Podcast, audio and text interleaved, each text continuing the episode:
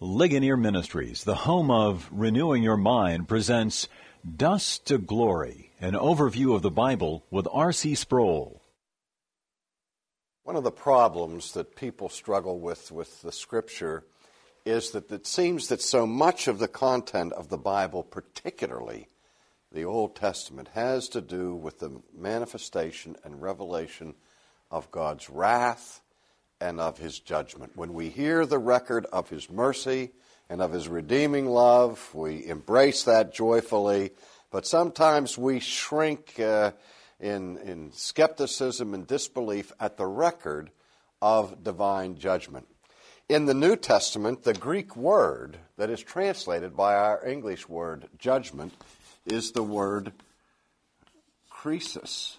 We get the word, the English word crisis from it.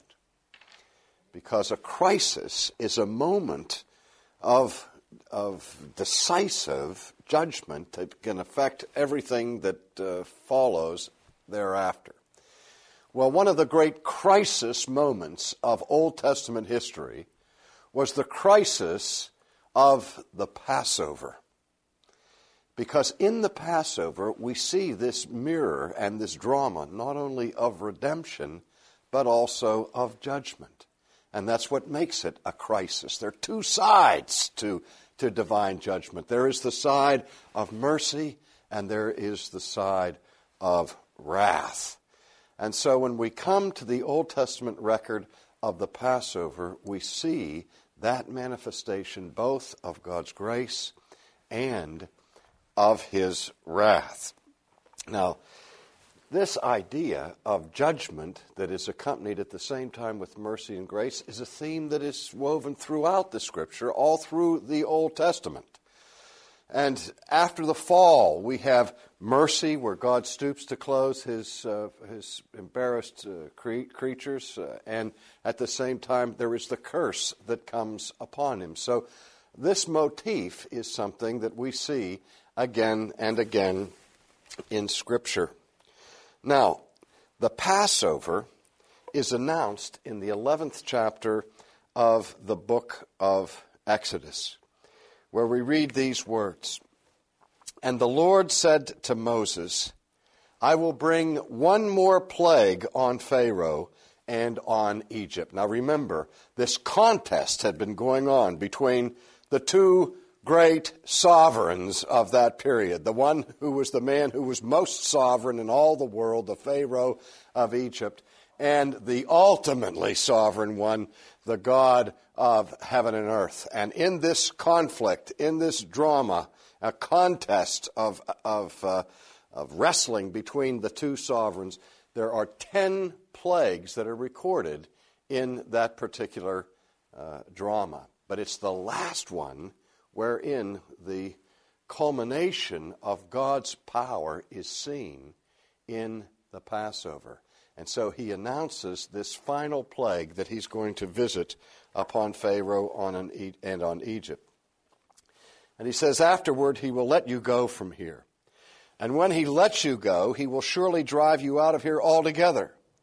So speak now in the hearing of the people, and let every man ask from his neighbor, and every woman from her neighbor, articles of silver and articles of gold. And the Lord gave the people favor in the sight of the Egyptians. And Moses said, Thus saith the Lord About midnight I will go into the midst of Egypt and all the firstborn in the land of Egypt shall die, from the firstborn of Pharaoh who sits on the throne, even to the firstborn of the female servant who is behind the handmill, and all the firstborn of the animals. I mean, this is a dreadful announcement, saying in this plague, God is going to afflict every firstborn son of every Egyptian family, from the palace itself to the firstborn of Pharaoh down to the firstborn of the lowest peasant or servant in Egypt. And not only is God announcing that He's going to slay these children, but He's also going to send His angel of vengeance or the angel of death to strike the firstborn of all of the livestock of the Egyptians. Now remember, there has been a progressive intensity of the plagues from the turning of the Nile into a river of blood and the gnats and the lice and the frogs and so on. But now the lives of the people and of the livestock themselves are to be taken. Now, even to this day, the events that are recorded here in Exodus are celebrated annually by uh, modern Jews. And when the Jewish people sit down to celebrate the Passover, it is the custom for the youngest child who is at the table to say to the father, You know, why are we doing this? What do these things mean? And then the head of the household begins to recount what God did thousands of years ago in order to bring about the redemption of his people, Israel. Now, again, the celebration today is the celebration of this marvelous work of liberation, this marvelous work of redemption. And sometimes we overlook that it the redemption that was accomplished for Israel in the Passover was a redemption from the judgment of God. Now, that's important to understand because the whole biblical history of redemption, the whole drama of salvation, is a salvation by God and a salvation from God. Let me say it again. It's a salvation that is wrought by God, which at the same time is a salvation from God. That is to say, what people are saved from or redeemed from is the wrath and judgment of Almighty God. Well, let's look then at chapter 12 of Exodus, where we read this account beginning in verse 1. Now the Lord spoke to Moses and Aaron in the land of Egypt, saying, This month shall be the beginning of your months.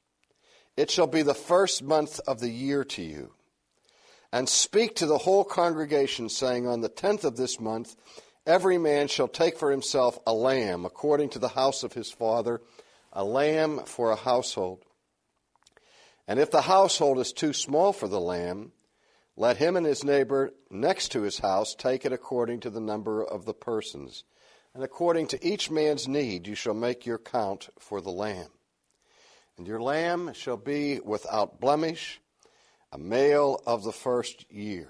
Now, let me just pause here for a moment as we look at the institution of the first Passover. What is going on here is that God is giving detailed instructions to his people to go through a process by which they will escape the visitation of his wrath upon the Egyptian nation. And this is so significant in their own history that, in a sense, he changes their whole calendar. So that from now on, this month where the Exodus takes place will be marked as the first month of the year, and it is that month that shall be the time frame in which the annual celebration of this event will take place. Now, again, we're told that they are to take a lamb that is a lamb without blemish. Now, this already uh, calls attention to what takes place in the New Testament. I've said already several times that we can't really understand the New Testament and the drama of redemption that unfolds there unless we understand the backdrop and background of all of these things in the Old Testament. Once we understand what takes place in the Passover, for example, and later on in the celebration of Yom Kippur, the Day of Atonement for, for the Jewish people, then we will understand what's going on when John the Baptist comes by the Jordan River and he sees Jesus approaching him and he begins to sing the Agnus Dei. Behold the Lamb of God who takes away the sin of the world. So that the whole idea of Christ being the Lamb of God is linked all the way back to the Passover. Because in the observance of the Passover, in its first institution, it is the lamb that is slain as the provision God makes to cover his people from his own judgment. Let's look again at the text. Then you shall keep it until the fourteenth day of the same month. Then the whole assembly of the congregation of Israel shall kill it at twilight. And they shall take some of the blood and put it on the, on the two doorposts and on the lintel of the houses where they eat it.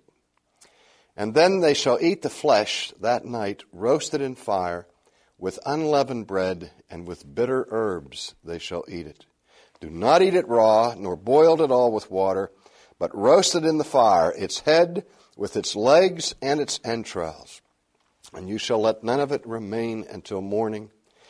And what does remain till morning you shall burn with fire. And thus you shall eat it, with a belt on your waist, with your sandals on your feet and your staff in your hand. So you shall eat it in haste, for it is the Lord's Passover. Now, what is going on here is that the lamb is to be killed, and the blood is to be taken from the lamb, and that each home of the Jews is to be marked on the outer posts of the door and the door frame with the blood taken from the lamb. And the idea is, as God sends the avenging angel, the angel of judgment, the angel of death, to smite the Egyptians, that when the angel comes to a house in which a Jewish person dwells, the angel will see the sign on the doorpost of the blood of the Lamb. And everywhere he sees the sign of the covering of the blood of the Lamb, he will pass by. That's why this is called the Passover. Because the angel of divine judgment passes over every home that is marked by the blood of the Lamb. Obviously, the symbolism here is uh, clear, is it not, for the whole drama of New Testament redemption. In the New Testament, it is the blood of Christ that covers all of his people. And all of those people who are marked by the blood of the Lamb are those who escape the outpouring of God's judgment at the end of the world. Now, part of the reason why we struggle with this concept of judgment is that we don't really believe that God has appointed a day in which he will judge the world. And yet, if there's any motif that is woven through both testaments, it is that the God who began this creation is going to bring human history to a terminal point, to a point of supreme crisis or crisis, where he's going to call all human beings before him and render his judgment. And those who are covered by the atonement of the Lamb will be spared that wrath which is to come. But again, we tend to be at ease in Zion and assume that there never will be a judgment rendered.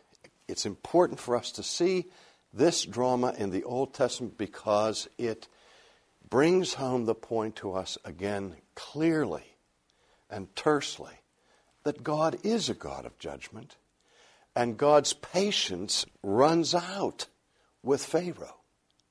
And so when he visits Pharaoh and visits the Egyptian, Egyptians, he's not being unjust, but rather just. He is the avenging God. Now, we have a tendency to think that vengeance itself is inherently wrong because we're told not to be vengeful. But what does God say to us in the scriptures? Vengeance is mine, saith the Lord. I will repay. So the God who appears here in the Old Testament is the warrior God of Israel, who not only goes into battle for his people, but uses those occasions as instruments of his own divine justice. Now then, let's look back at some more of the elements here of, of this supper. It's important to note that when this event takes place, though the Exodus itself is a once for all event, it's never repeated again in Old Testament history. Only once does God deliver his people from this particular kind of bondage and forms them into a nation. Yes, indeed, there are other redemptive actions that take place, the return from captivity, and so on.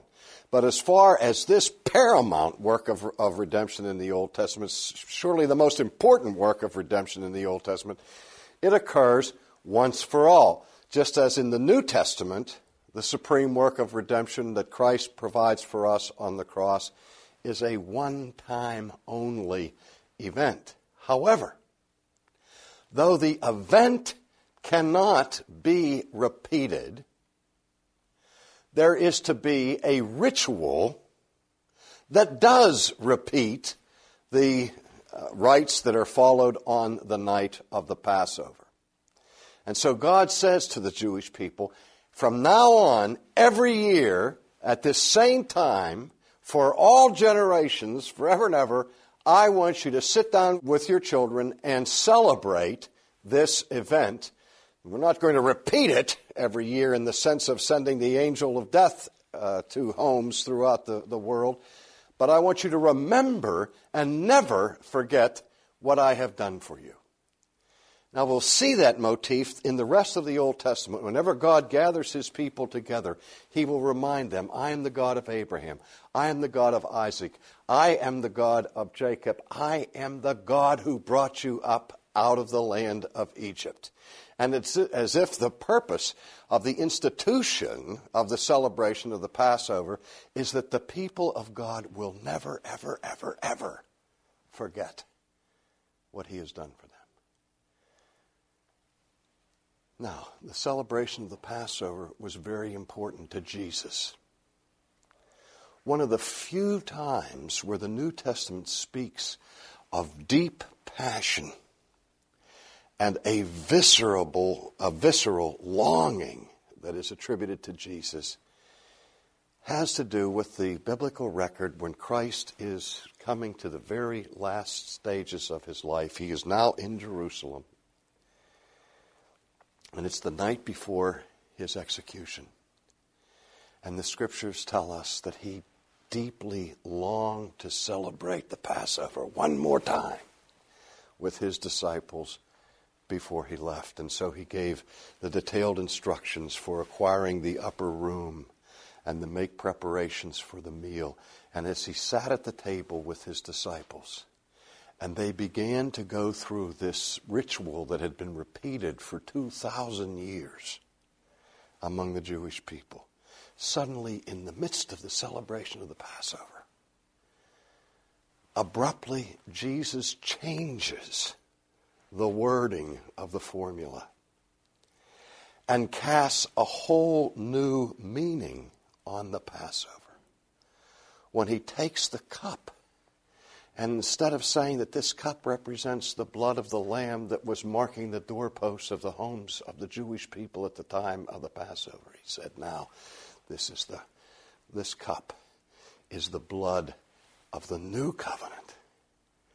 It is the this cup represents my blood, which is shed for the remission of sin.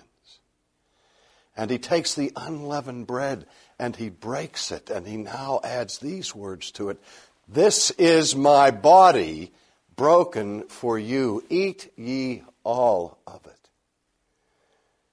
And so, what he's doing is announcing the ultimate Passover. And he's doing for his disciples in the New Testament exactly what God did in the Old Testament, instructing them to keep this feast forever thereafter, saying, As oft as you come together and drink of the cup and eat of the bread, you show forth my death until I come. It's as if Jesus is saying the same thing that the Father said to Moses Don't ever forget this. You can't repeat my atonement, but you can remember it by repeating this ritual and this celebration. So we see a direct link in the teaching of Jesus between the Passover in Egypt and the institution of the Lord's Supper. Now, in that regard, the Passover is not simply a remote event that took place two, 4,000 years ago in Egypt, but itself foreshadows and prepares the world for the coming of the ultimate Exodus, which is accomplished by Christ. Now, there's some details here that I want to look at before we finish. Notice that God requires that the bread that is eaten in the Passover be unleavened bread.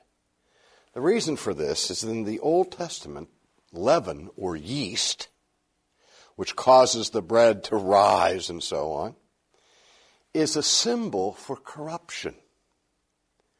And so the bread that is to be used in this moment of celebration is to be a bread that is holy, a bread that is consecrated and set apart. Again, symbolizing that God has set apart his own people and has consecrated them as he spares them from his wrath in the Passover event. We remember how Jesus uses this negative symbol of the leaven in the New Testament when he says, Beware of the leaven of the Pharisees. The false teaching of the Pharisees is like a poison that can go in and spread throughout the church and, and corrupt the whole body. And so God is specific at this point, saying, No leaven in the bread. Then he says that they are to use wine and bitter herbs. Well, that's an interesting combination because Again, we see the double edged character of this act of redemption. That at the same time, it is an expression of supreme wrath and judgment on the, on the Egyptians. It is in that very moment the supreme act of grace and mercy for those who are spared. Calvin tells us, for example, how suitable it was that wine was used in the Passover and again in the New Testament because it is bitter sweet. On the one hand, the Old Testament scriptures speak of wine as that which maketh the heart glad, and yet at the same time it has a kind of burning sensation to it.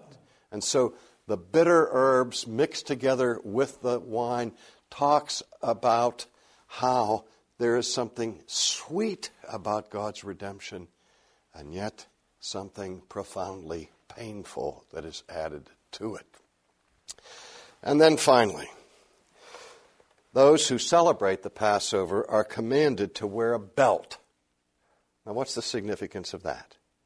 So often we hear in the scripture this admonition as God gave to Job, gird up your loins like a man, and then I will answer you. In the New Testament, we're told to gird up our minds for the truth and so on. The reason for this imagery is that in the ancient world, the common garb of the people was long flowing robes, and people could move around quite easily with these robes. But if they wanted to run, or if they wanted to go into battle, they had to hike up their robe and tie a wide belt around their waist so that their legs could be freed for rapid motion. And God is saying, wear a belt around your waist, get your sandals on your shoes, have your staff ready at the moment that you might leave in haste. Because though God waits for years and decades and centuries to fulfill the promises that he had made to the forefathers. When the day of redemption comes, he acts swiftly. And he said, I want you to be ready to move as soon as the instruction is given. And so all of this symbolizes the celebration of what God is about to do to bring about the most remarkable moment of redemption in all of Old Testament history. For more information about Ligonier Ministries, call 1 800 435 4343 or contact us on the web at ligonier.org. That's L I G O N I E R dot O R G. or write P.O. Box 54 7500, Orlando, Florida 32854.